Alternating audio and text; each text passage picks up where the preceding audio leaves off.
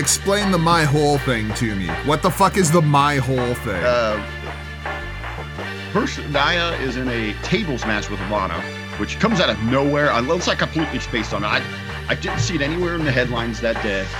Because believe me, I was searching for headlines because there was absolutely jack squat to talk about Right. headline wise on the Monday locker. We, we had a hell of a conversation. We just got around it. But uh, so they have her and Lana in a tables match. To me, this is something, even if it's not your flavor, ridiculous as it might be, this is something they've been building. You know, they had they had eight weeks where they were putting Lana through tables, and then kind of dropped it for a little bit. We get it, we get the story reignited there inside the Rumble with Lana eliminating her. This should have been something you should have been hyping it throughout the show, right? Or at least a week in advance. You know, build it up to it. I, I really feel like they advertised it, and they're like, okay, that's next. So Oh it was like a segment, but I, I, I honestly could have missed it because Raw has just become such like just background noise uh, Right. that they could have mentioned it passing. It, it wasn't anything major that they were pushing. So they do have the match. Lana's out laying on the apron, and Nia's going to go for this mass one of her uh, her massive leg flops. the leg but flop. Lana- I love it. It's not a leg drop. It's the leg Yeah, flop. Yeah, it's a leg flop. Uh, this ended, this ended up being probably the the greatest thing that Nia Jax has ever done since signing with WWE. She completely whips. Lana gets out of the way, and that's the hardest part of the ring there. So Oh Nia yeah, that's what they say. Nia comes smashing down on it. Her facials were incredible. I mean, it immediately looked like she just like shit her pants. her facials were awesome, and she starts screaming. So the first one is, "Oh my butt! Oh my butt!" and then she's continuing these facials, and she's walking around, and then she starts screaming, "My hole! My hole!" Uh, so yeah, that was that. And then Lana speared her, like not speared her, but pushed her roll like hard and sent her through a table that was not properly set up, but was leaning in that awkward position Ah, alongside yes. the wall. On that note, hit the open. Jax now on the apron. Oh, no. Choke sweat. Oh. Leg drop. Tailbone first into the hardest part of the ring. Well, that's all steel reinforcement up there, Tom. Oh, Lana still got to find a way to get Jax through the table. Jax, The following program is presented by the HTM Podcast Network.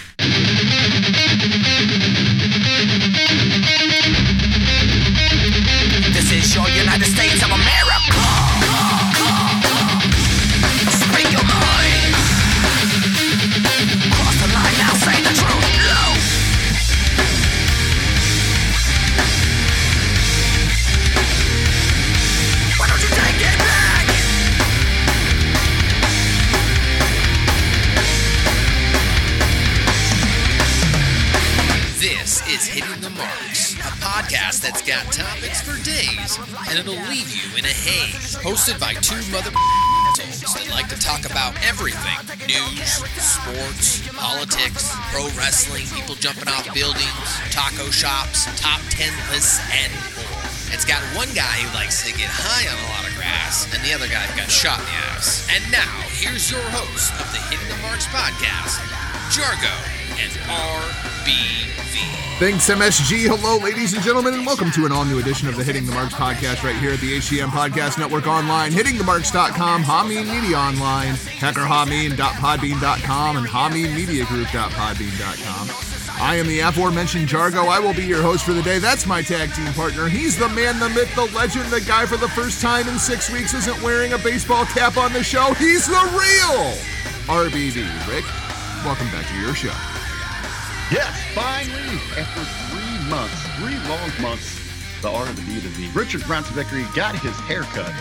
So I, I don't have to worry about the That's ball what it was. That's exactly what it was. And, and the reasons three long months there, not because I was trying a, a new look or, or lazy or anything like that, but my uh, the official stylist of you know RBV Fitness happens to be my grandmother. Ah, well, there you go. So while she was, you know, battling some some surgery issues, some illness, laid up in a hospital, laid up at home, wasn't able to get my hair cut, and, I just didn't want to pull the trigger and, and, and go to a Great Clips or something like that, or, or put the effort to to reach out to one of the one of the other many tremendous hairdressers that I know. You just got to stay true to grandma there.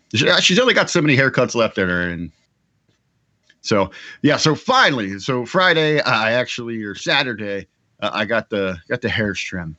So yes, so ball cap free for RBV. Uh, but Jargo, I do got to tell you, each and every week you, you send me you send me these runs, and they get better and better. But it's such an emotional roller coaster. Uh, I run through the gauntlet, the gauntlet, highs and lows.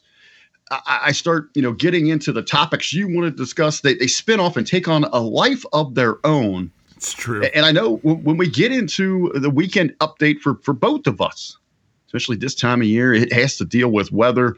You know, here in in Ohio, we are we're getting the white death right now. You know, again, it's something that you just plan on each and every year. I, I, never look forward to it, but as I was, I was looking for something to compare. Give a a, a proper measurement of what we're facing here in Southern Ohio. Uh, in my in my studies, uh, I came upon one Jonah Adam Falcon. Uh, does this name sound familiar to you? Jonah Adam Falcon. This name does not sound necessarily familiar to me. Why? What's okay. Uh, I, am I'm, I'm glad that it that it isn't. I will say that because uh, Mr. Falcon is the self-described owner of the world's largest penis. Okay. Okay, I'm uh, intrigued. We're talking Falcon Dong. What what do you got here? Yeah, man? well, you know, we we've only got ten inches of snow here in Cincinnati, but Mr. Falcon is packing a self-proclaimed thirteen point five. Get the fuck out of here! Thirteen point five. Uh, and you should check this dude out. Uh, believe it or not, dopey ass looking white dude. Really? Yes, out of shape. He, he just looks like a complete slob. But you know, I guess when when you're packing that kind of ammo, that, that's the only guns you need to rely on. I guess. I mean, but and, and I, I say the uh, self-proclaimed is because this his uh, massiveness, his manhood, has yet to be verified by any property proper authorized organizations, which I didn't even know those existed. I, I was going to uh, say, we got to get the cock measuring authority on this. Is that what's going on? I didn't even know that that was a regulatory organization. Oh yeah, I, the I CMA, man, it's everywhere. The cock measuring authority. You you haven't submitted a sample to the CMA as of yet. What the fuck is wrong with you, Rick? Uh, you got to do that shit by the time you turn 18. It's like registering, you know, for the fucking draft and shit. Well, I'm surprised that you know the Democrats, the left, they aren't they aren't trying to make us, yeah, like you said, register those things. Weapons of mass destruction. But no, he has gone ahead. Falcon has has gone ahead. He's already upon his passing, whenever that might come. Is his uh, his unit is going to be put on display over in Europe in an international dick museum. Wait, so the, the International Dick Museum is is where? Somewhere over in Europe. See, I, if I was a betting man, I would have thought for sure that it was at Big Ray Hernandez's house. No, he just has um he has that Lego one. Oh, just, just, just the dildo emporium. That's all Big Ray's yes, got going he, for yes. him. Yeah, he, he's just got the uh, well. He does have you know the, the replica of the European museum of Weld endowed. Uh, but yeah, that's just a display that he has at the Dildo Emporium. What do you think, man? Should we just wrap the show up there because it's all fucking downhill from here, ladies and gentlemen? I mean, that. that well, would you, would, would you would you say it's going to be hard to top that open? Oh man, you you know what that guy did? You know what he did? Chuck Schumer, tell him. Incited the erection. That's right. Caused an erection. That son of a bitch. Hey, well, once once we get into this politics, we got plenty of other, other boners to cover. yeah, there's a whole lot of butt fucking going on, that's for sure. Uh, first, we got to get into your weekend update brought to you by justcbdstore.com. Visit our friends over there, put in your promo code HTM 20% off. Yeah, and they ship it right to your door. You don't have to go and deal with dispensaries and shit. Complete incognito. Absolutely love it. Huckleberry, I we do the weekend update, and, and I'm sure you've got a whole bunch of cool stuff, but I, I want to talk a little bit of Super Bowl. We're kind of going to bookend this thing today. Um, be, but I want to talk about everything that wasn't the game. I want to talk commercials. I want to talk halftime because I was really, really let down. I was really disappointed this year, man. Like even the Super Bowl commercials just they they weren't that good. I'm sorry. I'm gonna say it. They weren't that good. This this was probably the worst year for Super Bowl commercials I can remember. In fact, like even thinking back to like what was the commercial of the night, and I, I had to come up with like a, a, a whole like running back by committee kind of thing. Like there was not that one commercial that really stood out. Well, I think it was really a reflection of of the season itself and what we see just as a whole in society. The Jugger last week we were talking about this. It's Super Bowl week, but it didn't have that Super Bowl week excitement about it. Nope. You could tell that you know that this was the COVID stricken season, and it it echoed that throughout the entire week. You know, we didn't have all of the hype and the events and the press row the interaction, all of the stars, uh, if it be from the world of sports, entertainment, whatever the case might be. You didn't have them ascending onto Tampa to kind of take over that, that hub of the world when it came to sports and entertainment. It, it just it wasn't there. And it really echoed throughout the presentation, not necessarily on the field, but all of the other theatrics that people have come to not just expect, but greatly look forward to when it comes to Super Bowl. Of course, you know the, the big, the over the top, epic halftime shows, the the memorable commercials, the ones that are who's going to hit that home run, those companies that come out of nowhere that leave that lasting impression. Well, I don't want to say that everything was a complete, completely missed the mark. It, it just didn't have that same sentiment, that same vibe to go along with it. When we get into the commercials, though, I mean, you got to look at how many of the big boys, the the the usual suspects were missing from this thing. The, the one that really stood out to me was the Clydesdales. Like uh, we get a Clydesdale commercial every year. I don't remember seeing a, a Budweiser Clydesdales commercial this year. They were gone. Budweiser did not participate in in any advertising at the Super Bowl this year. And that's just bizarre to me. You you didn't see Coca Cola. Wow. Yeah. Didn't even think about that one. They they all stepped aside and I know a lot of people are looking for the different reasoning here, Jargo, but let's be honest with it. Everything comes down to when you're when you're looking at these major corporations and their marketing strategies and their advertising campaigns, it's an it's an ROI, return on investment. And as you're looking at the Super Bowl itself, were they really expecting blockbuster ratings just by using the regular season and the other major sporting championships as a measuring stick. I think they what they saw the writing on the wall and what was proven to be true is you saw a significant dip in the ratings for this game and the return on investment wasn't there for that high of an, a ticket price for a 30 second block of advertising. And especially, you know, when you look at inside of just that 30 second block on television, you can redirect those efforts and those funds to all the other interaction that you have surrounded around the game. And that being your, your social media engagements and how other people are following and tracking while they might be watching the game they're using those other platforms to perhaps track you know statistics they're interacting with other fans. Uh, another tremendous dynamic you've got to look at. We look at the drop in this rating here. I, I got the number kind of heady, but 96.4 million viewers this year. 96.4 down from 102, roughly 102 last year, correct? Yeah. Now, I, I, I guess that's one of the talking points right there. Does that surprise you at all? No, I don't think you know. And a lot of people immediately want to point to a quality of a game. I uh, the, the number was much higher than I anticipated. I thought it would drop off even further than that. I I have to be honest. I'm I'm with you. We're in the same boat. I think that they should be ecstatic about that 96.4. Yeah, I mean ratings were society. down all season and and if you look at the percentage that the ratings were down during the regular season versus the percentage that the Super Bowl is down, the Super Bowl did much better than I anticipated. I thought they'd be closer to 90. I, am with you again, Jargo, on that. I thought it would. I thought it might even dip down into those 80s. I, I thought that the NFL, the advertisers, the networks, that they they probably around that 86 or higher would have been happy. Yeah. But I don't think that has to do with the quality of a product or tangibles of the, the presentation. Well, let's just look at society inside of itself. We're talking about that excitement around this time of year. We got some, you got a huge portion of the fans that are absolutely terrified to go even interact with anyone. You you've got businesses that are under restriction. You've got some states where they got businesses closed right now. Yeah.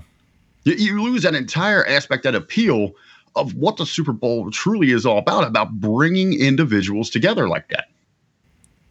There was one metric that went up quite considerably, and that is the amount of gambling that people did on the Super Bowl this year.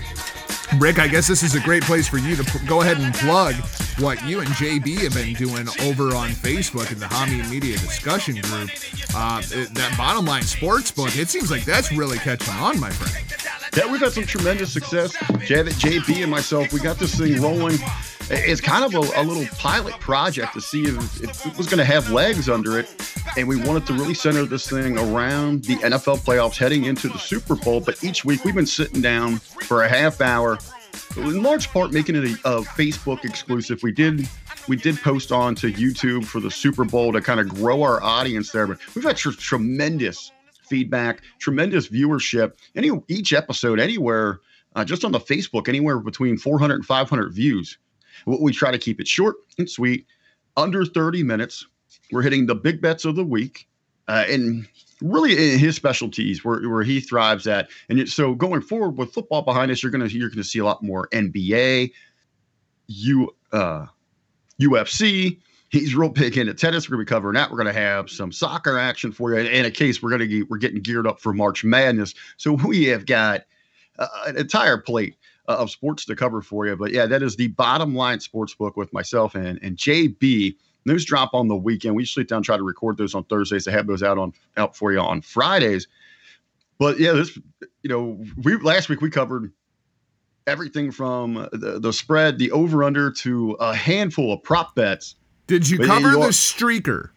Did you get odds yes, on the streaker? We actually we actually talked about the streaker inside of stuff. And the, and the reason that came up in conversation was a bit of a spinoff uh, about when we were talking about a, uh, one of the most popular prop bets, and that is the color of Gatorade that the winning coach will be showered in. And they missed uh, the shot. How do you miss that shot? Uh, hey, I, I was on the edge of my seat. That was the only bet that I had lost. The the only one that I had missed, I hit on the coin flip. I hit on the first and last team scoring. I hit on the the winner. I hit on the over under, and I hit on the MVP. Six for seven. So so it wasn't a it wasn't a bad outing. It's a pretty good day. Uh, there, there, were some other pretty good days, including the streaker. If, if, in case anybody hasn't heard, he was thrown in jail, had to pay a thousand dollars to get out of jail, but he had won $375,000 that night because he put down $50,000 on Will there be a streaker at the Super Bowl? He made damn sure he won that bet. $374,000 profit. Congratulations to him. He was the big winner of the night. Hey, just just proof no matter how down and out you think you are, always bet on yourself. Damn right and, and, amazing things can happen. But hey, Jargo, I don't. He's not the big winner of the night.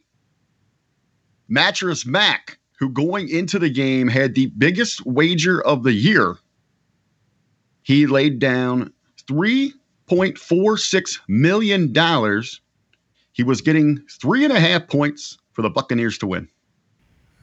Good on him.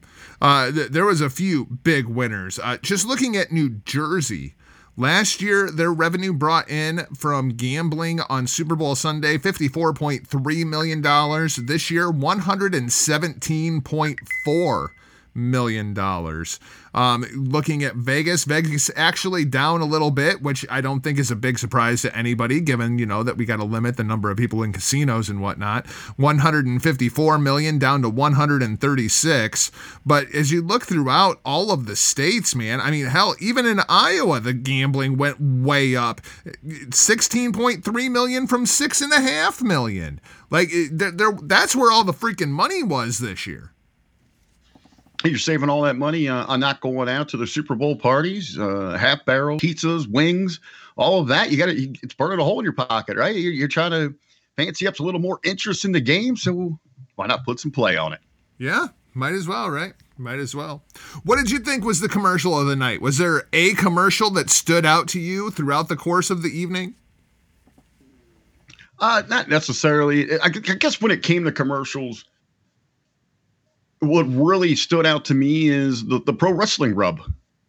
You see Ric Flair involved. You had John Cena in a couple commercials. Batista was in there. Dude, that John Cena freaking watermelon Mountain Dew commercial was something. It was something.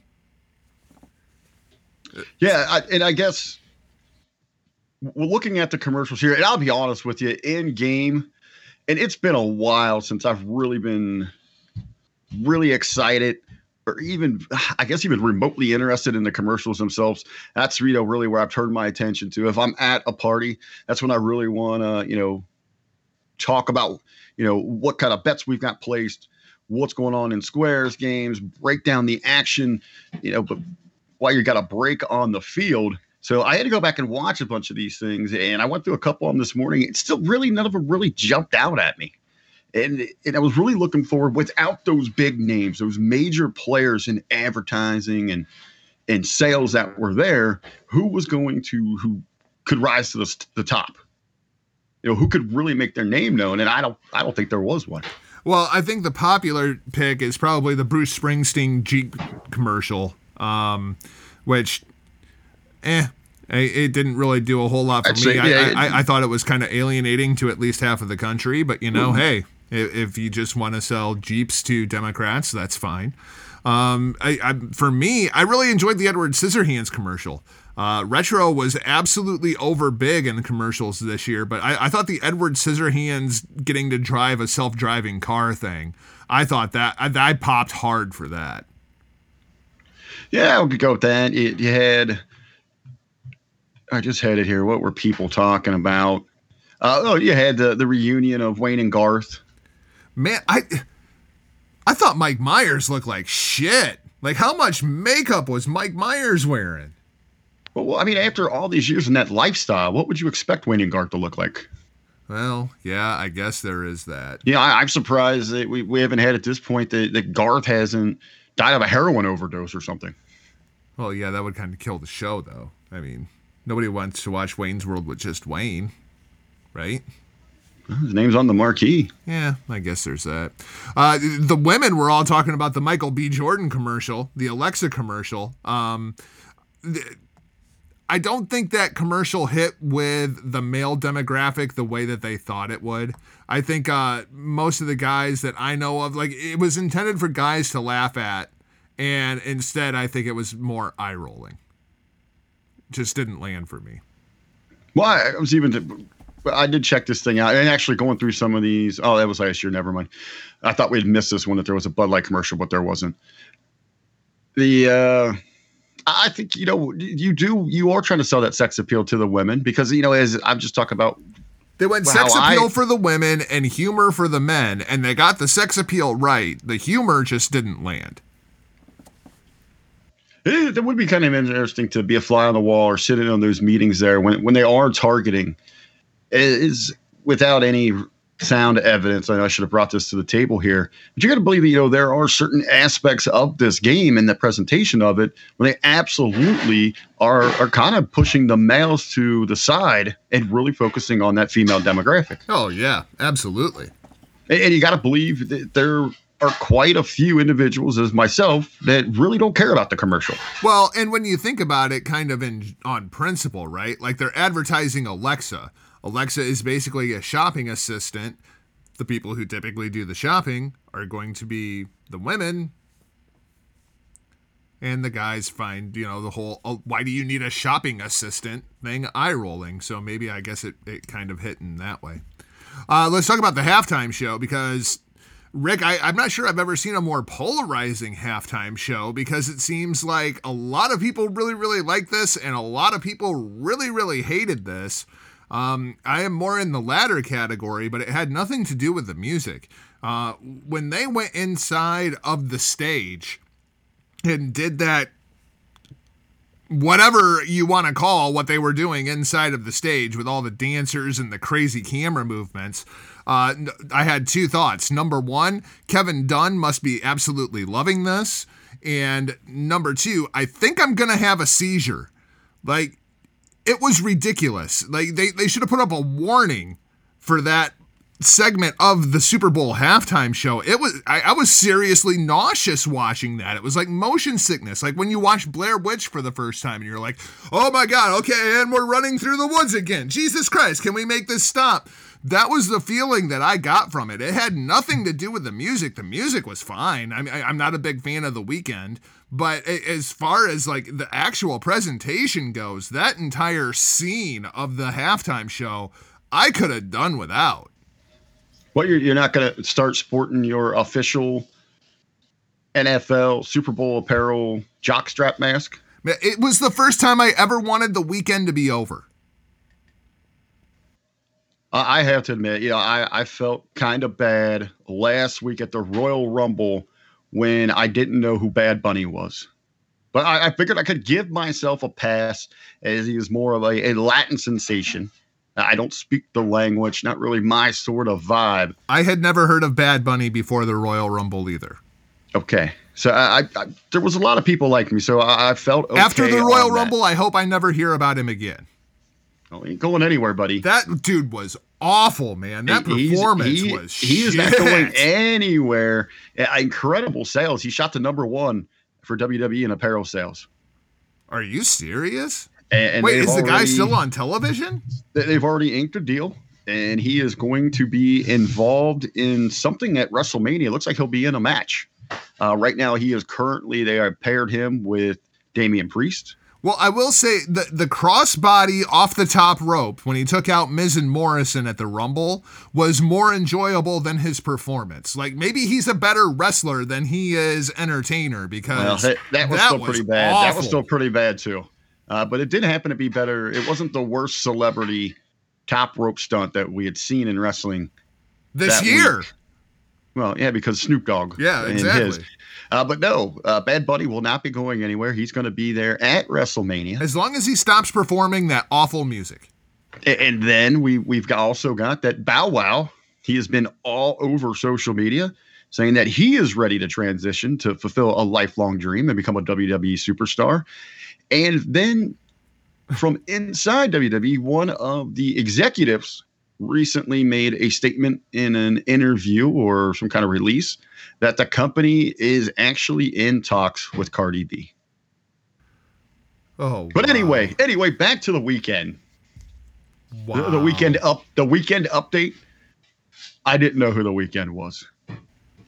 Here, wow. I, I, am sorry, heard, I'm stuck on this Cardi B thing. Like, well, I had, I had heard you know, I've, I've never been one of those guys to push the whole cancel WWE network things, but th- this might be a breaking point for me. Oh, dude, we talked about it. We talked about it before here on the Hitting the Marks podcast. If you have an opportunity to do any sort of business with Cardi B, I mean, you, I would approve of doing more Saudi shows than doing a show with Cardi B. No, it, you do any. She wants to do business. Okay, that you sign the deal. You make it happen. Oh, now, yeah, the, but... the, now the trick is, and I'm not opposed. Everybody freaking out about you know, you know about this Bad Bunny involvement and all that. I'm not a, totally opposed to something like that for for WWE because I mean, look what the participation with some of these major stars does for uh, these other major sporting groups, like the NFL here. You, know, you, you got people buzzing. It's a huge conversation piece uh, every year about celebrities that are in commercials and who's involved in the halftime show.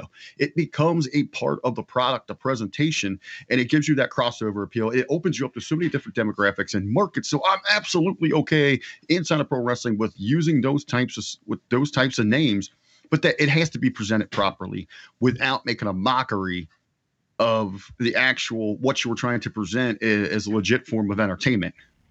Yeah. Yeah. Now, you know, the Weeknd supposedly here that, that he bought his way, made a, a huge financial investment to be able to secure that spot to to perform Pay to at halftime. Right.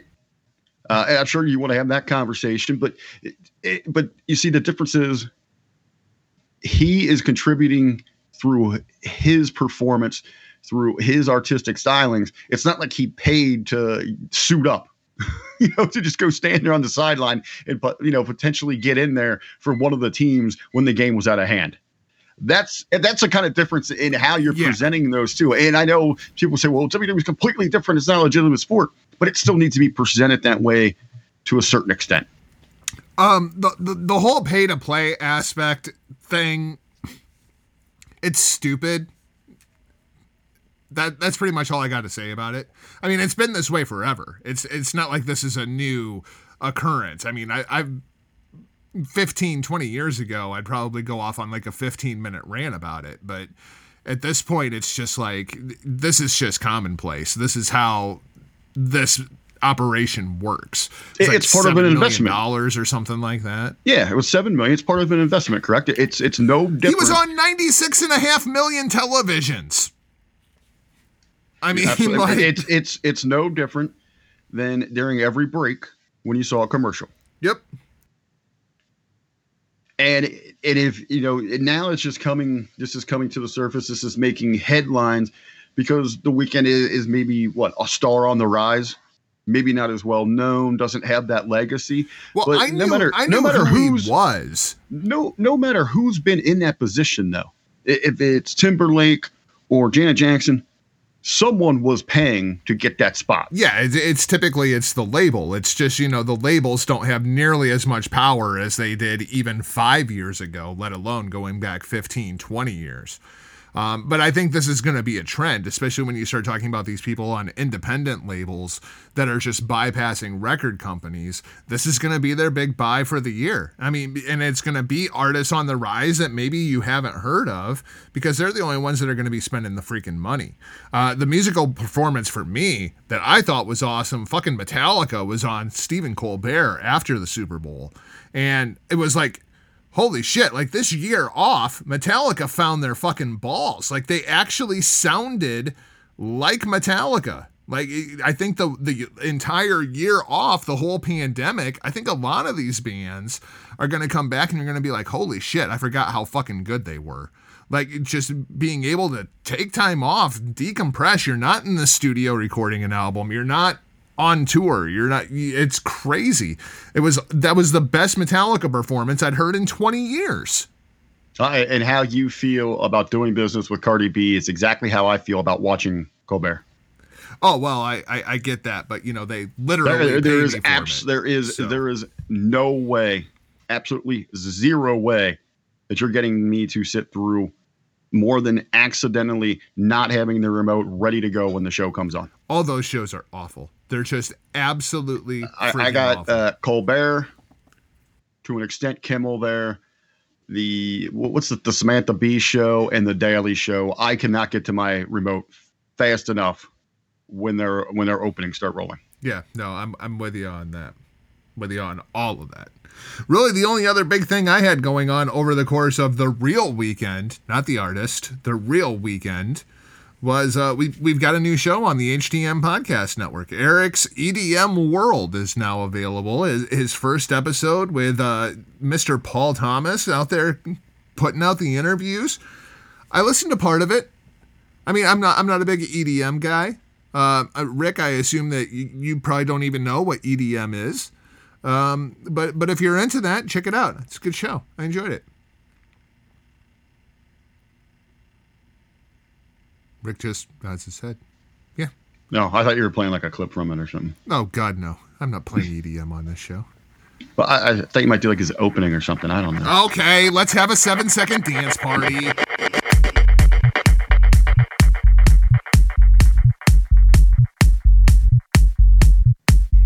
No, but no, you know, to go back there to put over Erica, a good old friend of mine. Uh, while yes, uh, I might not be hip to the EDM scene, uh, I did give the show a, uh, a listen. I really enjoyed it, uh, Eric's flow. He kind of mixed it up, you know. It's just not about the music. Got some other takes in there, some other things to, you know, to kind of whet the appetite. Got to talk about so, that damn uh, Kentucky basketball. Yeah, you know. So congratulations, Eric. I, I know he's been looking to kind of expand those passion projects, and he wants to kind of keep trans transform, evolving, and keep it moving. I think this will be a, a tremendous platform for him. Uh, I'd like to welcome him aboard. Absolutely. Absolutely. Let's talk some real shit. Uh, as we sit here and record right now, opening statements underway. The trial of Donald Trump, part two. Yeah, the media has been waiting for this one. They are just salivating over this because, Rick, where the fuck is Trump? Where's where, where's Trump at? Re, remember, we were to have to get like the military to go to the White House and drag him out of there. And even once he left office, he'd be out there and we would have a daily commentary of, of the Joe Biden presidency coming from Trump, and he's he's not gonna just bow out like he's supposed to. He's gonna be getting where the fuck is Trump? The media is losing their shit. And then when the attorneys say, no, Donald Trump is not going to come and testify during the impeachment trial, it's not going to happen. And then the media was like, well, fuck. The, where the fuck is he? Where we, we have to talk about. Now we're talking about the fact that there's nothing to talk about with Donald Trump. That's where we have gotten to. Like within the first two minutes of your national newscast. Where is Donald Trump? It's hilarious. I'm waiting for the these national emergency alerts to hit our phones. Oh my you know, god! The ones, that, the ones that wake you up overnight. The Amber uh, Alert. the ear piercing alerts that you get here. Someone is missing.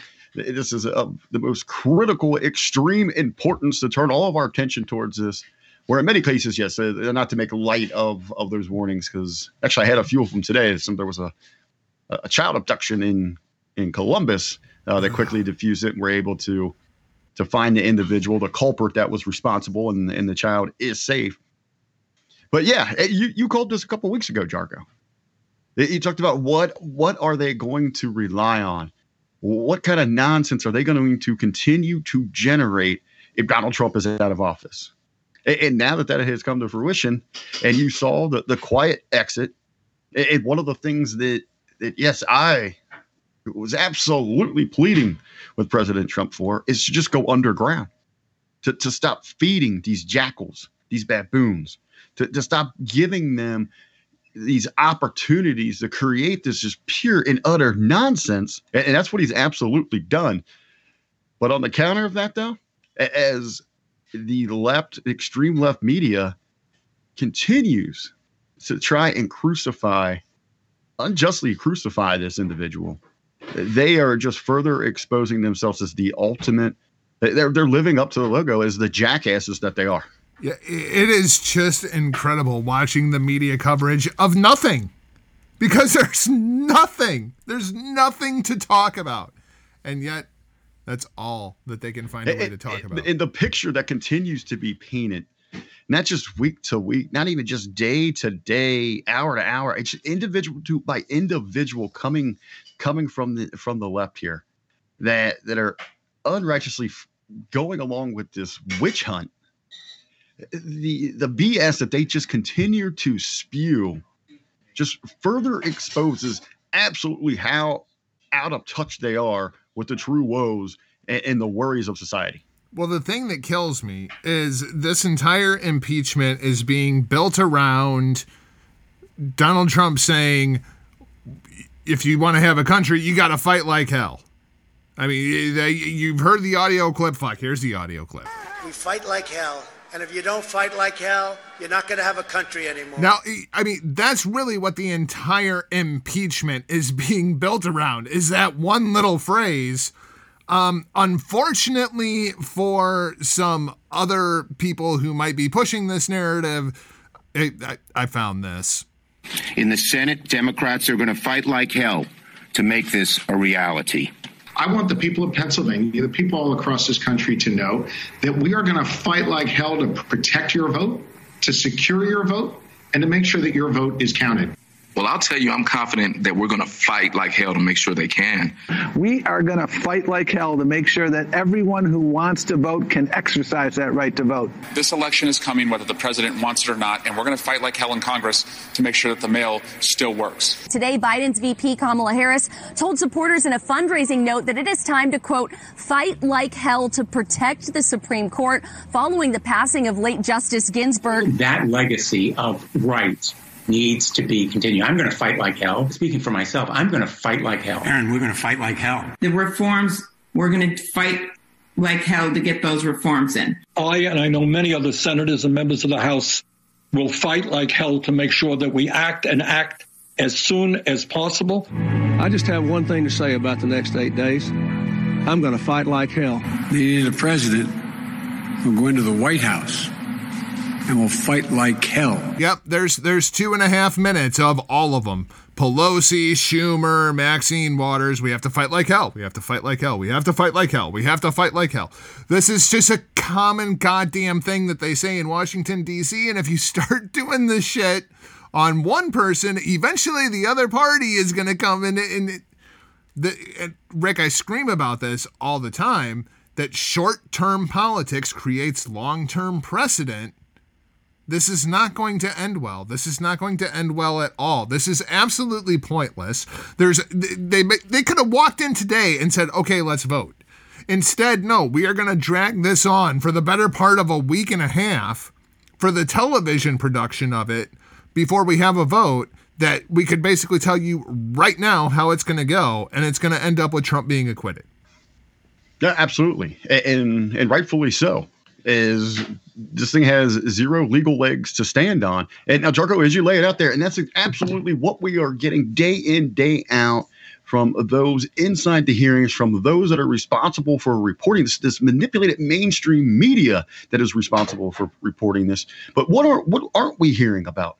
What, what we're not hearing about are the individuals that truly are in need. It is asinine as the importance that certain people are placing on it, it is their stimulus money. That are those individuals that are still worried about if they're going to be able to make mo- next month's rent, if they're going to be able to pay off the you know those bills from the holidays, if they're going to be able to put food on the table. We, we are we're still not clarifying anything with these kids and what they are still the struggles that they are still dealing with day in day out about the future of our education system when they're going to be able to get back to a little bit of normalcy when we're going to lift this weight physically and mentally off of our youth. We're not hearing anything about that. We're not hearing anything uh, about the hundreds of thousands that lost their employment, lost their way of life because of a stroke of a pen. That is all being, it's the, the run of the mill BS magic trick that they're trying to occupy us with everything. It's still all about the focal point on Trump. He is still this demonic being that is destroying our country, which is absolute garbage when they're not addressing any of the real situations. And the real situation when it comes to the impeachment is you need a two thirds vote in order to convict Donald Trump of anything. That means you have to get 17 Republicans to flip. That's not going to happen. There is a 0% chance that that is going to happen. And everybody with a brain who follows this shit knows that. The problem that I have is the way that the media is spinning this and the way that they are talking about this. Because, Rick, unfortunately, I think there is at least half of the country that thinks this is a possibility that thinks that we're finally going to get him. This is fine. The Senate, eh, they don't have a choice. They don't have, a, they're going to have to convict him. And I, I say that because I see these people on social media and I just, I, I think to myself, oh, get down off of your left wing Kool Aid and, and come back to reality. It's not going to happen. But then I find shit like this from CNN and and the thing about this that just kills me is the phrasing and the language that they use in covering this. The opening of the article, the simple question posed by Donald Trump's second impeachment trial that begins Tuesday is whether a president who loses re election can get away with a violent coup attempt in a desperate bid to stay in power. Did they watch the same fucking shit that I did? Because that ain't what I saw at all. Well, again, this, you go back, you, you look at what our elected quote unquote so called leaders, what they are spewing. You, you look what this manipulated mainstream media from the left continues to spew. It, this article just echoes that. I mean, th- th- that opening paragraph, it's just like, whoa, what the fuck? It, it, what I what I really like out of this, you know, instead of approaching this from a mature manner, really looking at the situation inside of itself. And there might be some issues in there that that absolutely need to be addressed. You know, if anything, this would be more about making sure that a serious situation like they're trying to magnify this to, into doesn't happen. So, I mean, if then we're actually, we should be having a conversation about if they can make changes to the law instead of trying to bend this to fit their agenda, which is a complete joke. But you go right back to these people. You, how can we ex- prevent somebody from starting something like this and then running? But they continue to magnify the situation like it was ultra, like it was doomsday. Uh, like you know, they're in Japan and they're looking up, and here comes an atomic bomb. Again, how out of touch these individuals are with the real woes of society. I don't care what side of the fence you're on here, what side you, you, you vote towards, left, right, where you lean. These individuals are elected officials. All sides are completely out of touch here. Just what I laid out to you the people that live in the, in the poverty, the crime ridden, the businesses that are going down, the, the people that are looking to the government for real help continue to just have smoke blown up their behinds. I, it, it's just incredible the verbiage that is used, you know, that it's like, and, and, and people watch this or read this, and all they do is watch or read CNN exclusively, and that's it. And Jargo, and you'll, and you'll get some of these stories where they'll twist them, where it's just not coming from a CNN where you're tracing this, it's going to other platforms where you're seeing this here. And then also on that, in defense of something like this that you'll see from the right from Fox, they need to go to extremes themselves. So it's beginning to, you're terrifying and horrifying individuals from both sides of this. It's like they're trying to legitimately turn Washington into the TV show 24. You know what I mean? Where it, it, that's the way that it's covered. So everything has to be overly dramatic. Everything is turned up to 11. I mean, it's it really is like it's become pro wrestling. If only we could get a, a fraction of that in pro wrestling today. I know, but it, it's just the thing that's insane is to see a different narrative of the same exact show. All you got to do is change the channel. You know, like you're getting one narrative, you're getting one story on Fox News, and then you switch over to MSNBC, and it's like, wow, this is all the same characters and everything, but I feel like I'm watching a completely different show.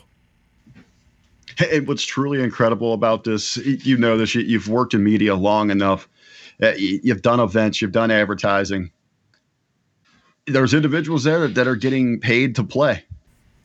I yeah. absolutely. I if CNN wanted to pay me the big bucks, believe me, I could come twist everything they wanted in their favor. We will scare the living hell out of this world. We will paint you the story, the portrait of the ultimate evil, and, and it's all for the glorification of of padding their bank accounts. Yeah, and in the meantime, absolutely nothing has happened. You know what I mean? Yeah, but but but as ridiculous and, and moronic as all that sounds, Jargo, I uh, let's hit that info commercial. But wait, there's more. Well, I, but I guess the biggest thing is they could stop this, and they could stop this right fucking now. Um, what what is happening today? These like basically opening statements that we are hearing today as we record right now. This this will be dated by the time I release it tonight. Um, they will vote today as to whether or not this impeachment trial is even constitutional. Like they have to have a vote that they even want to proceed with this inside of so the Senate. Right now, we are in a pre-trial to even Right. see if there could be a trial. Right. And, and they are going to vote on that today on Tuesday. So by the time you hear this early Wednesday morning, it's already dated. But the point, and they could stop it right fucking now. I mean, it's it's that easy. They could literally stop this entire thing right fucking now and start focusing on COVID, knowing full fucking well what the result of this is going to be in a week and a half. But they're not going to. They're going to go on with this just for the fucking TV shit. The impeachment of the impeachment of the impeachment. So today, on Tuesday, they're going to vote on whether or not the trial is constitutional. Then on Wednesday, as you're listening to this, opening arguments will be starting. Um, both the House managers as well as Trump's attorneys will have 16 hours over two days to present their case to the Senate. They don't have to use 16 hours. Thank freaking God. I expect the Trump team will be in and out in probably about an hour and a half. But I do expect that the house managers are just going to show you video for basically like 16 hours of whatever the hell happened on January 6th. The question is, did Trump incite it? And I think the, the clear answer to that at this point, knowing what everybody knows and everything that has come out about January 6th, this was going to happen anyway. Trump could have went up and talked about fucking rainbow, rainbows and unicorns, and this was going to happen anyway. I mean, there's there's no denying. Yes, Trump is an antagonist. He is going to work you. He's going to get heat. We we knew that long before he ran for the office of president. Yeah. But again, it, it's about fitting an agenda and this mass wicked manipulation. Okay, so after the opening arguments, then we go on this process of days worth of senators asking questions and the actual trial, which isn't really a trial, but that's a whole nother podcast. All in all, if everything goes ideally, we could start opening arguments right around like Sunday. So early next week, they're going to vote. Trump's going to be acquitted. And then what? That's my question. And then what? Once they acquit Trump, and then what? Does Trump come out like like let's say they vote on Tuesday morning, does Trump come out on like Tuesday afternoon and announce his candidacy for 2024? No, I think what you'll have is you'll have subcommittees that are already probably in place, set to go, that'll start uncovering, quote unquote, uncovering other criminal activity that supposedly happened during his four years in office. I think that is why why it is so important for the left right now, for those in favor of these impeachment hearings to get through this initial is it constitutional so that they can continue to go back to the same well over and over you know just like just like they did on the, the other rounds of impeachment how many different charges did they try to trump up no pun intended before they could get something to stick there right in the meantime, we have these people that have completely lost their fucking minds, Rick. Uh, I came across this article. Um, I might have to link this in the show notes so people can take a look at it. Um, it, it showed up in the LA Times by Virginia Heffernan. Uh, I'm going to be sharing this thing everywhere. This, this I, Jargo, you sent this to me. I started reading it. I could not believe it, that this was actual, a, a real article I mean, I had to I had to go look. Was this kayfabe news? Was this the Onion? I, I, thought you were seriously knowing how the ups and downs. I said the roller coaster that preparing for these shows is. I I, I thought it was a rib, dude. No, so the the article is what can we do about the Trumpites next door, and I.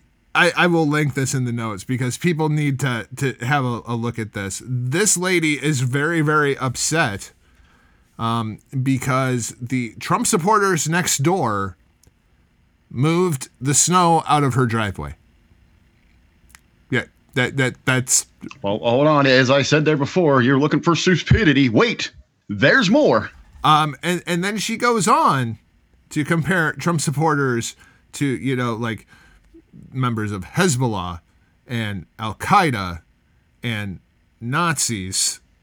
Simply under the, the basis of these individuals that are, are obviously, obviously eh, total evil, pure rottenness to their core, would still have the audacity to help one another.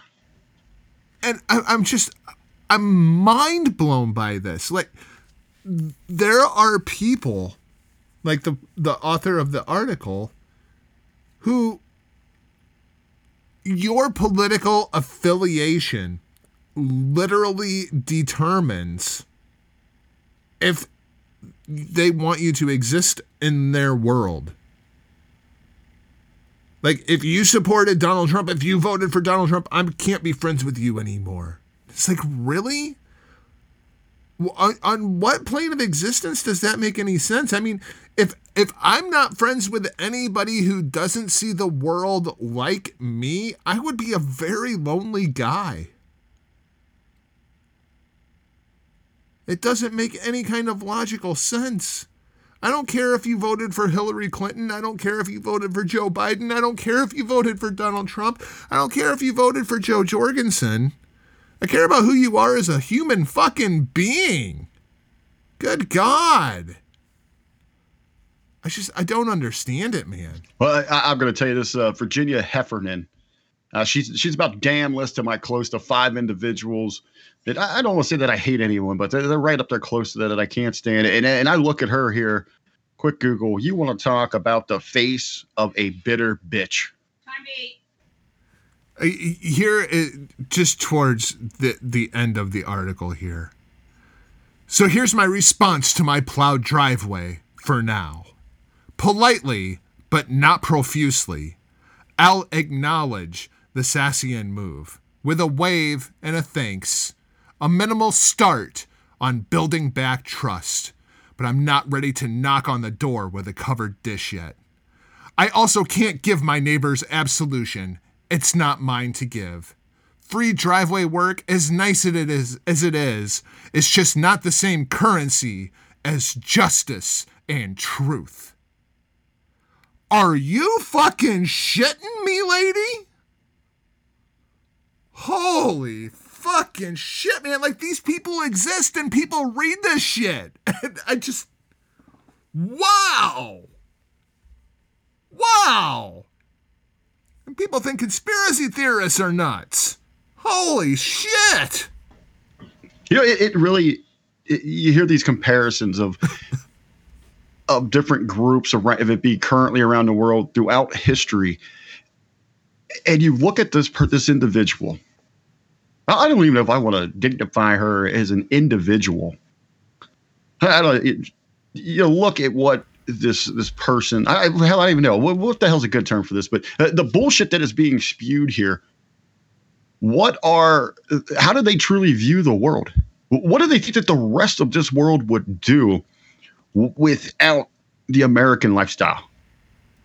It, wow, dude. The, the rest of the world is, is not about, they're not going to come in here and hold our hand and they're not going to skip rope and, and talk about marshmallows and rainbows. They will come in here and completely dominate us. And individuals like this will be the ones that are completely annihilated. Just absolutely incredible. Between that CNN article and this article, I'm I'm with Demetrios Zordos. He, he, left a comment on my top ten the other day. He says, "You know, Jargo, every time I read your top ten, I lose a little bit more faith in humanity." I was like, "Well, you know, that's not necessarily the intended goal, but you know, if it works for you, can I do?" But, you know, every once in a while, I get one right, Rick. Every once in a while, I get one right. And guess what it is? The fucking mink are back. Yeah, yeah. Going through some shit the other night and I came across this. Now, for those of you who who might just be getting onto the mink train, if you missed a couple of episodes, Rick, I've been on this for the better part of what? Two months, three months? It's absolutely insane.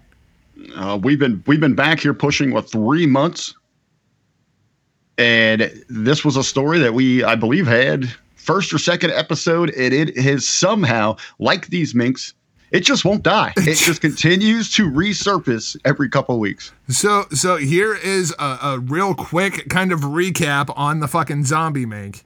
All right, the WHO identified this this cluster five is what they're calling it now. This variant spread of COVID nineteen on November sixth. All right, on November thirteenth they came out and said the COVID mink analysis shows mutations are not dangerous to humans.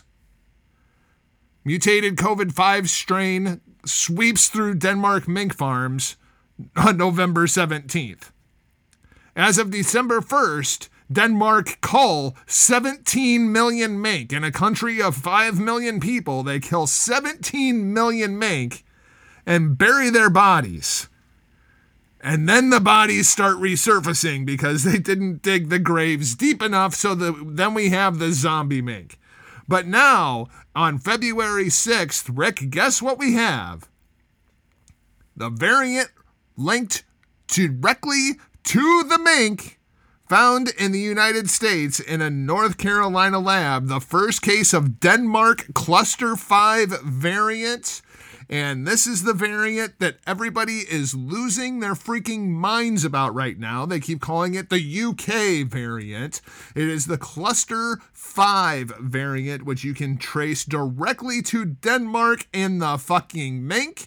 I've been all over this shit. I've been telling people to, t- to pay attention to this fucking shit. And now we know this is why the fucking mink were all taken out because that's where it fucking came from. Cluster 5, does that even sound like a, a, an actual mutated variant? Like that shit sounds straight up out of a lab. We have the cluster 5 serum right over here, sir. Oh yeah, we're going to test it on the mink because you know they have so their, their human body uh, biology, it's so close to a human. We're going to test it on all the mink. Oh, look, it works great. It works great. Oh shit, all the mink are dying. You know what? Kill all of the mink. Take them all out. There can be no record of what happened here in Denmark. Something's rotten in the state of Denmark, Rick, and it's the fucking zombie mink.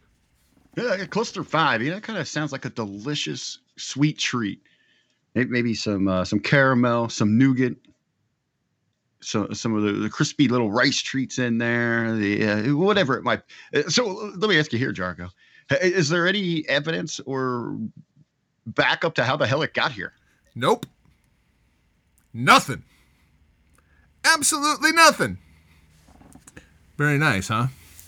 Yeah, in North Carolina, you know, um, even though they called a bunch of mink out in Oregon, if you recall, uh, that was a few episodes back where we talked about what was going on in Oregon. So if I was actually going to trace it, that's where I would go to is Oregon. Uh, so even the fear there. So why are we moving them how many states, time zones. Uh, I mean, I guess obviously they're they're trying to prepare some tests on these things. Uh, uh the whole thing just seems absolutely absurd to me. But it, yes, only here, only here on the Hitting the Marks podcast,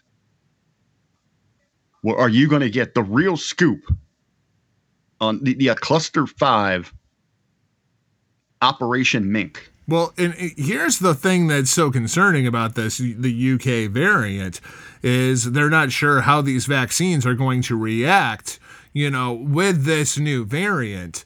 Um, Rick, we know how they are going to react with this new variant because this is the step that we skipped in the animal testing because every time they do the animal testing and they come up with a coronavirus vaccine, they're fine until, you know, the new mutation is introduced and then all the fucking mink die. We know this. This has been going on for 50 fucking years. We've traced this. This is really that, concerning. Maybe that's how maybe that's how we're going to get all those new healthcare jobs that Biden had promised. This is really concerning. All, all the people that have taken the vaccine are going to drop dead. Yeah, well, because now we have this new mutant. Oh, we don't know how the vaccine's going to work. Like they're building in excuses already. That's what they're doing. They are laying the foundation for the excuses. Hope you enjoyed the Super Bowl. You're going to grow a hump next week. Motherfuckers. Don't trust that fucking Moderna vaccine, man. Nope. Don't trust it at all. Um, also, we have uh, breaking news. Uh, Rick, the the bugs in my apartment clearly going off in Washington D.C. It has just come to my attention that uh, Joe Biden has signed an executive order uh, requiring all men under the age of 18 to register with the cock measuring authority. I'll tell you what, Biden, those executive orders, he uses that. He is faster with that pen than a male trans athlete at a female track meet. Secretary of the CMA, Big Ray Hernandez.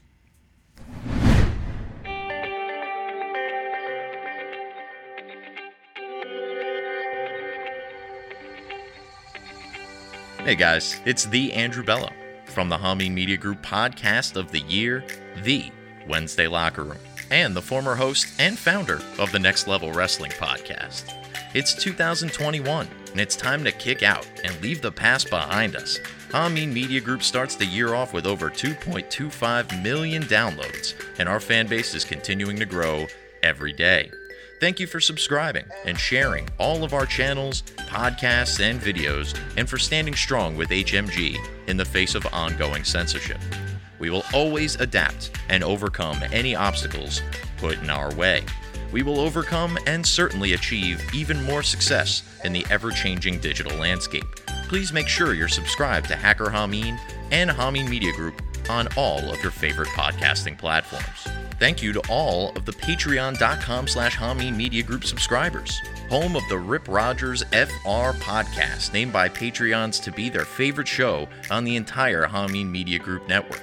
More content, including marketing and podcasting seminars, watch alongs from Hameen's career in 2CW, OVW, DCW, and more. When you subscribe to patreon.com slash Hameen Media Group, you are the fuel that drives HMG's free shows for the entire community. We salute you and thank you for your continued support in 2021.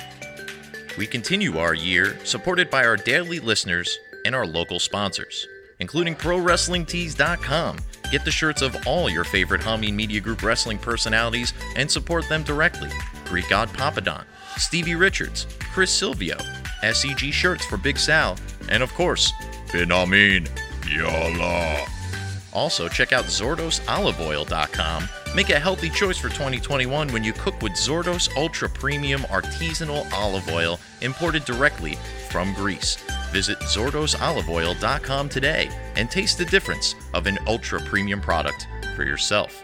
And wake up, bro. It's time to get the official Vince Russo Bro Coffee. Kick the day off right, bro, with a cup of Broster's Coffee. The exclusive limited edition Vince Russo Bro Coffee is a medium roasted Nicaraguan blend with chocolatey notes and a smooth finish that will have you up and ready to go, bro. Order yours exclusively at thebroasters.com.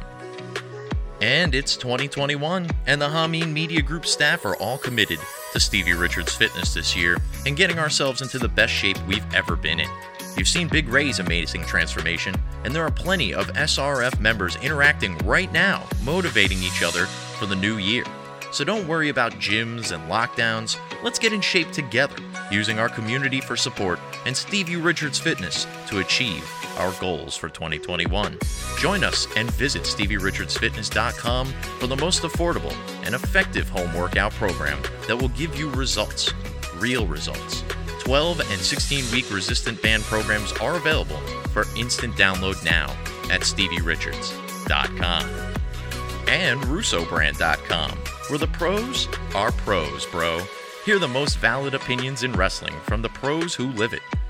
No other podcasting platform and online wrestling punditry has the lineup of wrestling stars like RussoBrand.com, Stevie Richards, Disco Inferno, Shane Douglas, Justin Credible, Big Vito, Stevie Ray, Taylor Hendricks, Bin Hameen, and now there's even more shows on the way with a partnership with the two man power trip. Why would you go anywhere else but RussoBrand.com? We thank you for listening and being an incredible community of wrestling addicted, conspiracy minded, straight brim hat wearing infidels.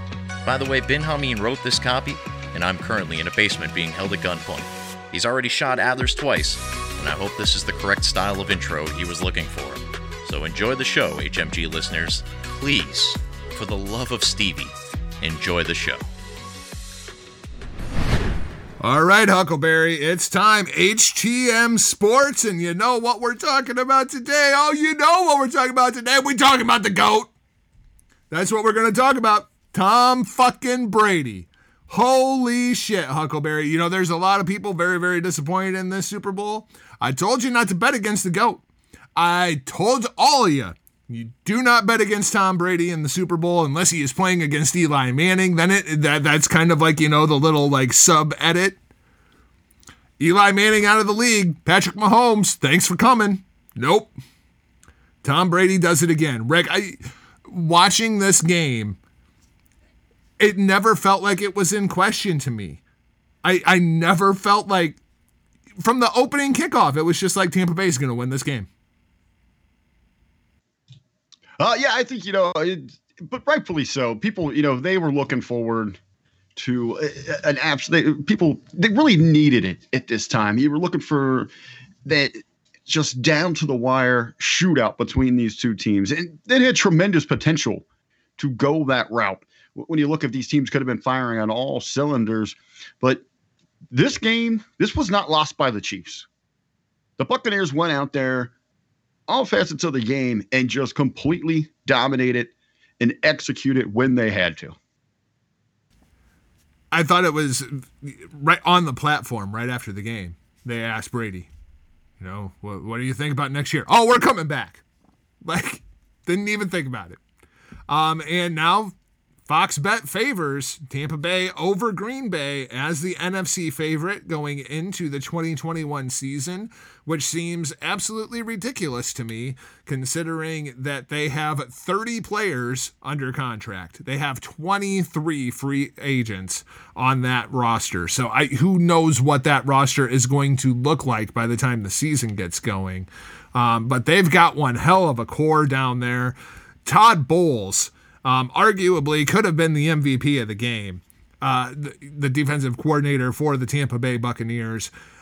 Rick, I, I think the bigger story here is going to be our team's going to be able to copy this. Our team's going to be able to get pressure on Patrick Mahomes with a four man front, with a five man front, and be able to drop those safeties because it was the whole game. Todd Bowles is known as a blitzing defensive coordinator. He dropped into cover two, like 92% of the snaps on this game. Those safeties were playing 14 yards off the ball. It was insane. They made damn sure Tyreek Hill was not getting over the top on them, and they trusted their linebackers to make plays underneath on Travis Kelce. He was like, Kelsey was the only guy who put up any kind of numbers for Kansas City in this game, and they, they just give it to him, and yeah, you can have those four yards. You can you can have those six yards. You ain't getting nothing over the top. And at a certain point, that Kansas City offensive line just could not keep up with Tampa Bay's defensive front. It was ridiculous. Mahomes under all kinds of duress throughout this game. 29 times he was hurried inside of this game. Brady was hurried five times. He was running for his life. Patrick Mahomes saw his future because when we pay Patrick Mahomes, this is the offensive line that you're going to get. And suddenly, Mahomes is running for his life. Like we've seen this pattern before. Yeah, I think you know that's the biggest story here. Kansas City coming in a, a little short on manpower, missing both tackles, so, and and rightfully so. Tampa targets that. You, you, you see a, a, a weakness in the armor, armor you attack. And to their credit, you look at what I mean. Mahomes was was scrambling for his life, and at every turn he could make. Usually, when you're fully expecting him, this is okay. You know he's he's eluded one, two. This is where he's going to break it. There would be three, four, five Buccaneer defenders swarming that area, absolutely ready to pounce. You've got that in the backfield Then, as you as you said, Jargo, how heavily did they rely on those linebackers? Some incredible coverage with with Kelce. I mean, like you said, he's still in a struggling Kansas City offense. He still goes over hundred receiving, but uh, of what significance were those gains? And in all the big plays that they really needed him to come up on, it, it, it seemed that that pressure was getting to him. He had some big drops, some big misses. Yeah, it, it was just it was one of those games, and Kansas City refused to run the ball. I mean, that's how you counter that. Like you can't go, you can't throw your way out of a cover two. It's just, like that, that just does not work. You have to be able to run the football, and it it was like they just completely abandoned the run altogether. And I made the comment to a couple of Kansas City fans over the course of this week I keep hearing this Kansas City secondary talking about how, you know, we can't let Brady come back at halftime. You know, no no Tommy comeback. It ain't happening. We got to keep our, our, our foot on the throat. And I just thought, well, what happens if he has the lead at halftime? It completely fucks up your entire psyche. If you're you're preparing yourself, we can't let Brady come back on us. We can't let Brady come back on us. Well, what what if you don't have the fucking lead? It completely changes everything. And it just I thought Tampa Bay was just the better football team. You know, last year I I kind of misspoken on this. I didn't realize this stat. I, I, look at a team like Kansas City; they're very comparable to a Baltimore. You know, these these high profile offenses like this, they're usually not built for comebacks. Kansas City's had some very nice comebacks. Absolutely. Uh, five or so, I believe, this year. And at, at, one point, they came back on Houston. They were trailing by 22 and come back to win that thing by 20. So you have a, uh, you know, close to a 40 point swing there. They kind of had that manpower, but you're exactly right. It was almost as if uh, they were so shell shocked. They were back on their toes. They had taken so many blows that those jabs in that first half it left them with with no no striking power to come back. They were they were playing afraid. Tampa did it again, just like they did during the Green Bay game. That play to Scotty Miller right before halftime killed Green Bay. In this game, they go over the top and they get the pass interference call. And that's what sets up the score right before the half. And from that point on, it's over. Kansas City never got back in that game. Yeah, it, it is one of those things too. What, what was the point in this game? I know you were so busy with everything going on at work, but with all the hecticness surrounding you, was there a point where you really felt, like truly felt, this is Kansas City is absolutely done? Probably about nine minutes left in the fourth quarter. I have to agree. I think I was right around the five. I was still looking for them to make some kind of big play pull something off there around that three minute mark. I at that point it was completely out of hand, but I was expecting a, a, little more of an effort for them at the end. But still, with how powerful this offense is, and when we know how good it is, and they're a tremendous football team, you, you really got to. You know, again, the Buccaneers went out and absolutely won this thing. And that's got to be the most devastating part about this for Kansas City is, you know, it just they were just owned. Well, and that's the thing that kills me is I, I saw so much on social media, you know.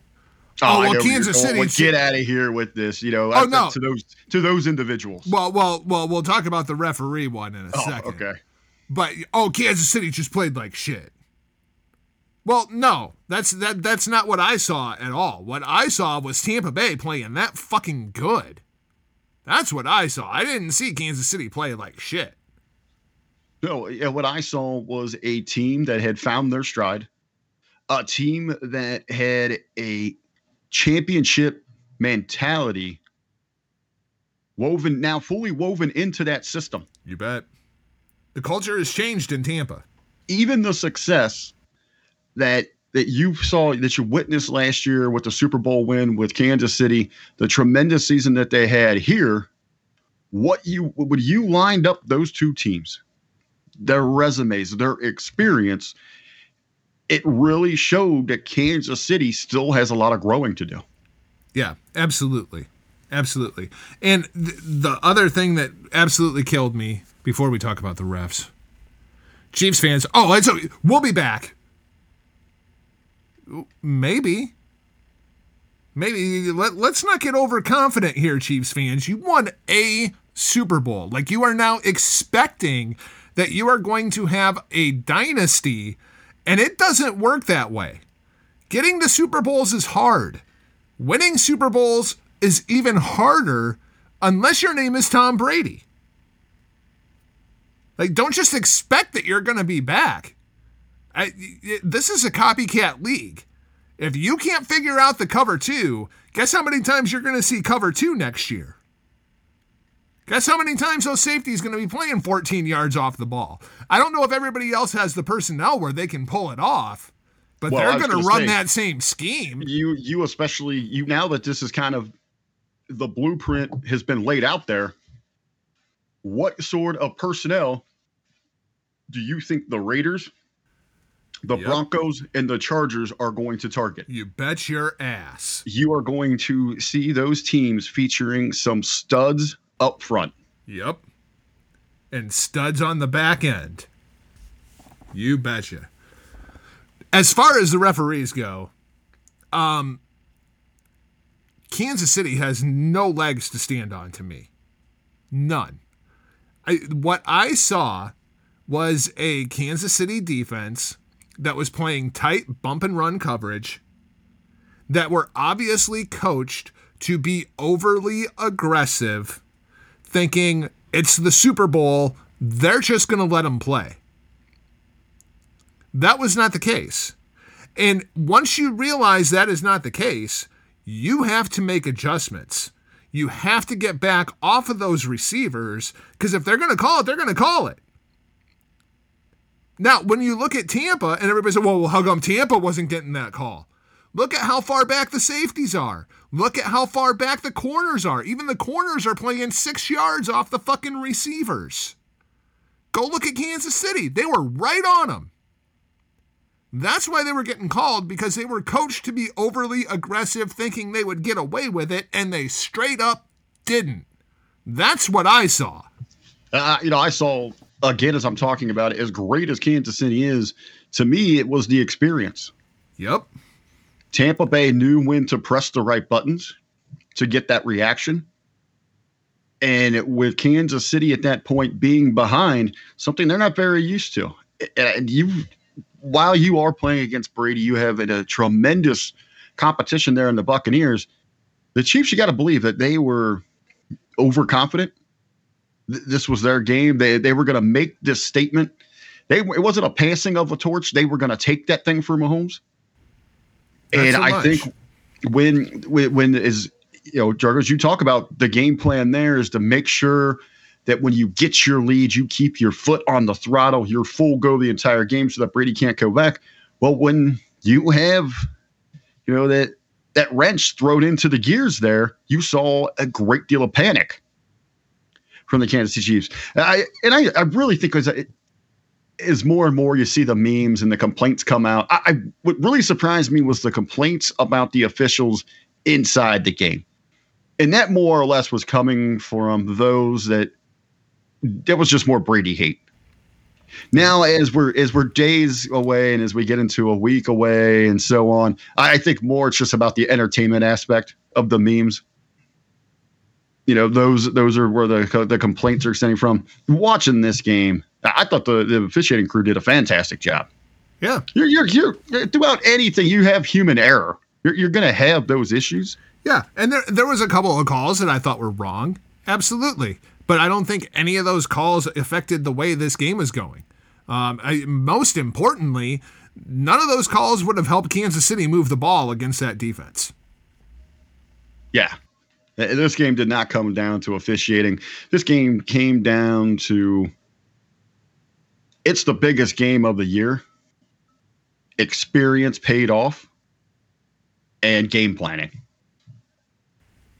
Let's let's talk a little bit about the the now world champion Tampa Bay Buccaneers, Tampa Bay Buccaneers, as the case may be. Um, does Tom Brady also get an award for executive of the year? After that Super Bowl. I mean, l- let's keep in mind not only does Tom Brady go to Tampa Bay this offseason, he says, Hey, I want to bring a couple of my friends with me. Um, uh, yeah, Rob Gronkowski. Yeah, he, he's going to come out of retirement. He's coming along. He, he scored two touchdowns. Uh, Antonio Brown. Yeah, the guy's a complete fucking head case, and I know nobody wants to deal with him. So I tell you what, I'll let him live with me. I will keep him on the level and uh, Antonio Brown goes out, scores a touchdown. Um, and then and then there's this other kid that I really really like. Went to LSU. His name's Leonard Fournette. He's sitting on the waiver wire right now. Nobody wants the fucking guy. Um, I think we should bring him in too. Uh, yeah, he had a hell of a case for MVP of the Super Bowl. Uh, Tom Brady put this team together, and Tom Brady got this team to buy in to the TB12 mindset and lifestyle. Hell, he even got Bruce Arians to buy into TB12. If if Tampa Bay is going to buy into Tom Brady on that level, they might be back here next year. I think what's when you look at the scenarios you laid out there, what's really scary is it, it did take this team some time to gel. It sure, they and had, especially without OTAs. That's the big thing that nobody talks about. Like, well, it, but everybody has that. The so, first you know, half of the season, they were trying to figure out what the fuck they were doing. Well, and you have not just on the field, you know, personnel. Okay, are we going to do this Brady's way? Are we going to do this, you know, the coaching style way? They they lean more towards Brady's way. They they compromise on some things. This team spoke openly coaching staff, Brady, the stars, they all said, you know, we need this bye week. They had the last bye week of any team. Yep. They needed it. They refueled. They came back. What they lose? Only like one more game after that? Well, they they never lost after they lost after to Kansas City. Okay, so yeah, okay, so okay, so they have their bye week, and then they go on this incredible run. That's the that's the most dangerous thing as you're looking forward. You talk about maybe issues in the off season with free agency and all that. You go look at a list of the top free agents. There's plenty of talented individuals to fill whatever needs that they have. And more importantly, all right, and, and this is something I wanted to bring up. The cap is going to drop the NFL salary cap is going to drop next season. There is a ton of free agents out there. This is going to be the like bargain deal of all free agency periods. The Bucs have a lot of room to play with with only having 30 guys under contract can Tom Brady talk some of these guys, you know, like a, a Leonard Fournette, like an Antonio Brown, like a Rob Gronkowski? Hey, man, I think those you know, are I think those are your easiest sells. I always wanted to play with you. You know, you should you should come to Tampa. You know, they're just sign like for two years. Come they're on. kind of on that backside. Yeah, I mean, come to Florida. No state income tax. You, got made your money, bro. Come on down. Let's win. A, let's, let's go win a ring Hey, you know, Florida isn't that where most people go to retire, especially here on the East Coast? And no state income tax. We're open for business. It's Tampa Bay. It's the strip club capital of the fucking world. Yeah, I, I think you know th- it's going to be a hot destination for them. I think it, what's going to be fun is you're looking at you're talking about cap space destination for these free agents Florida's truly going to be that hub of what you can see happening down there with Jacksonville. Yeah. Who's got a ton. They got the you know the hot young hand coming in. That could be a fun rivalry. Quarterback. There. You, have got you know the big signing at the head coach. Then opposed on the other side over in the NFC, you, you got Tampa Bay. You, you got the goat.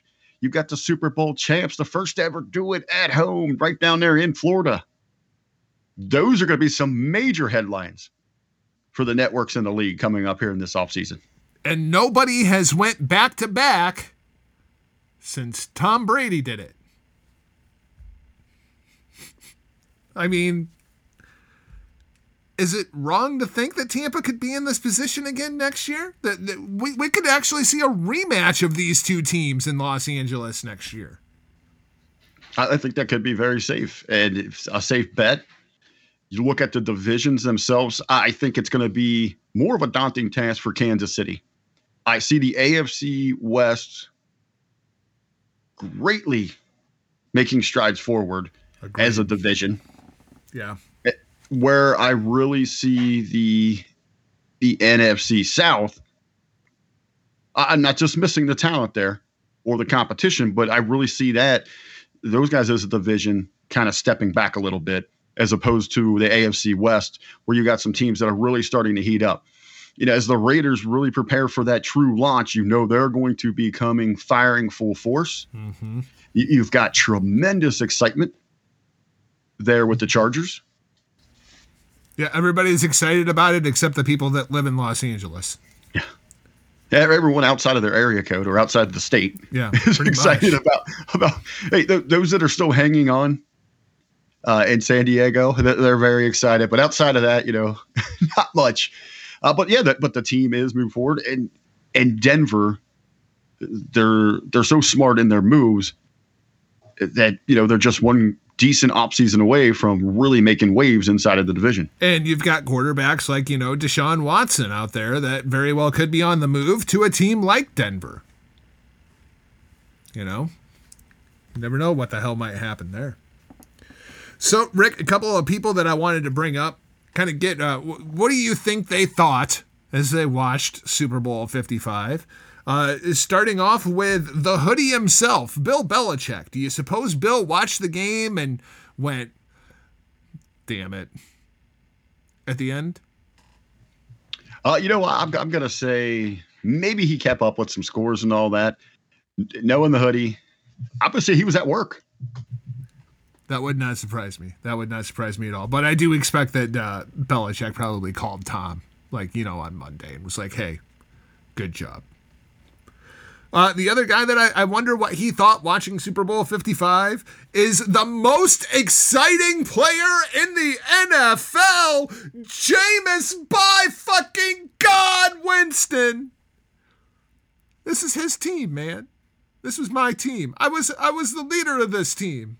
Is he gonna get one of those honorary rings? He should, shouldn't he? I mean, come on, come on, man. Does it, you know maybe maybe what you should do, Jargo? You you are the president of the Jameson fan club. I'm also a member. Also a member. Uh, you've been pimping this thing out. You've been pimping them out ridiculously uh, since I can't remember when. You know, maybe you should Florida take it upon State. yourself. Take it upon yourself to send Jameis Winston a replica WWE championship. Oh, that would be great, wouldn't it? Instead of like for the side plates, we could just put like 30. So it'd be like 30 and 30.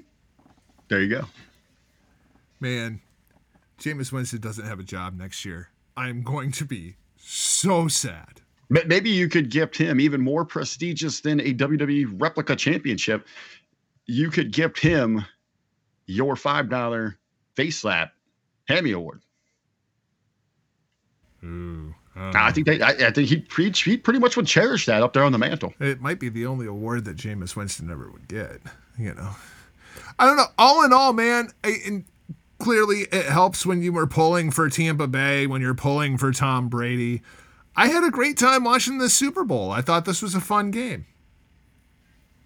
I think even though the score and a lot of people were hoping for a little more action, competitive between it, I think the history around it and still so much throughout that game, kind of sitting on edge, waiting to see if Kansas City was going to flip that switch.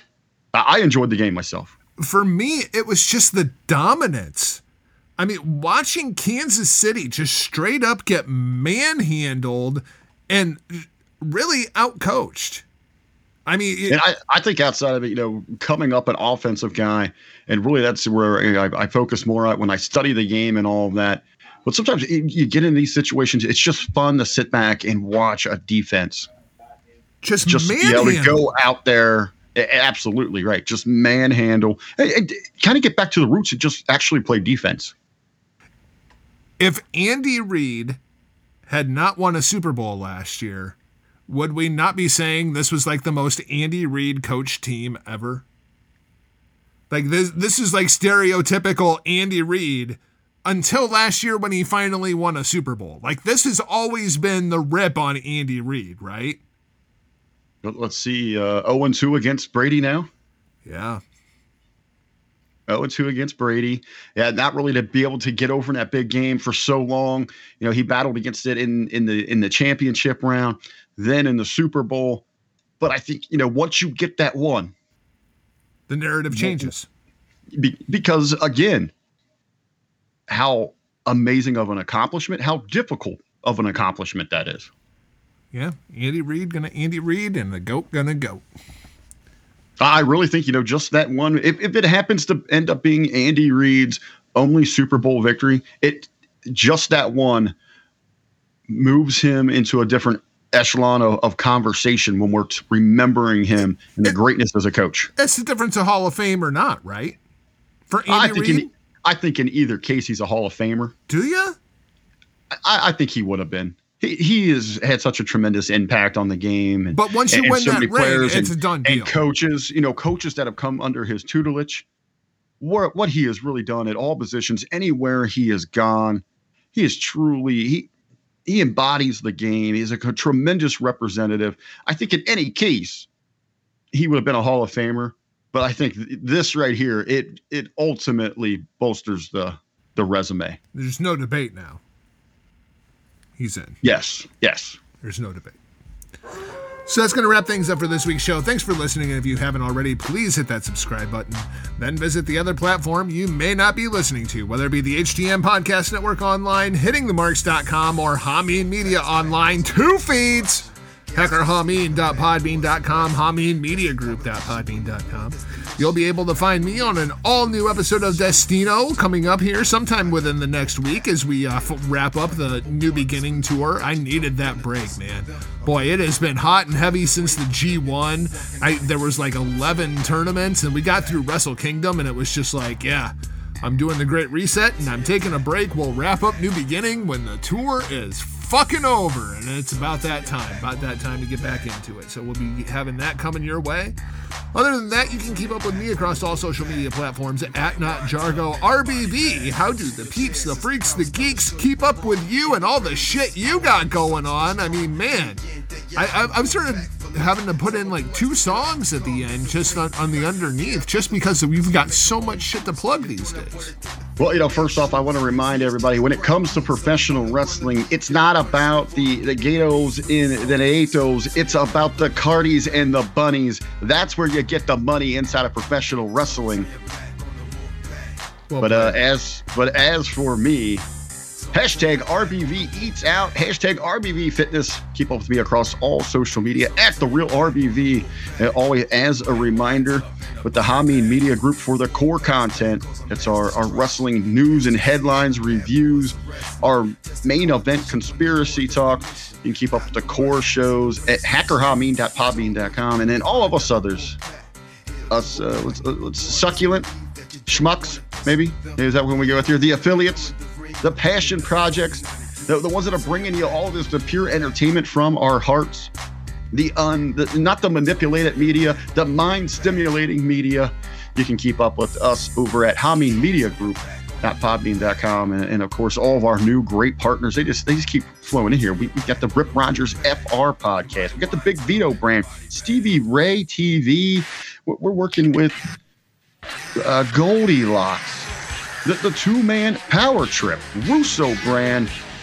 And then just breaking, coming at you this week. We got two new partner projects underway, formerly known as Damien Sandow, Aaron Stevens, April Hunter, the A Show. They're going to be coming at you. And then we just got a, a hell of a lot better looking around here, Jargo. Yes, Angelina Love, Velvet Sky, the beautiful people entered into a partnership with our brand management program. It doesn't get much bigger than that, it people. Uh, that is huge. The beautiful people, the Hameen Media Group. I, the only way I really know how to celebrate. Hashtag National Pizza Day and Jargo. For you that don't want to think outside the box, two words for you taco pizza. Oh, taco pizza. That's how you get away with it. That's how you get away We'll talk to you next Taco Tuesday, ladies and gentlemen. For now, uh, we're off like a prom dress. See ya!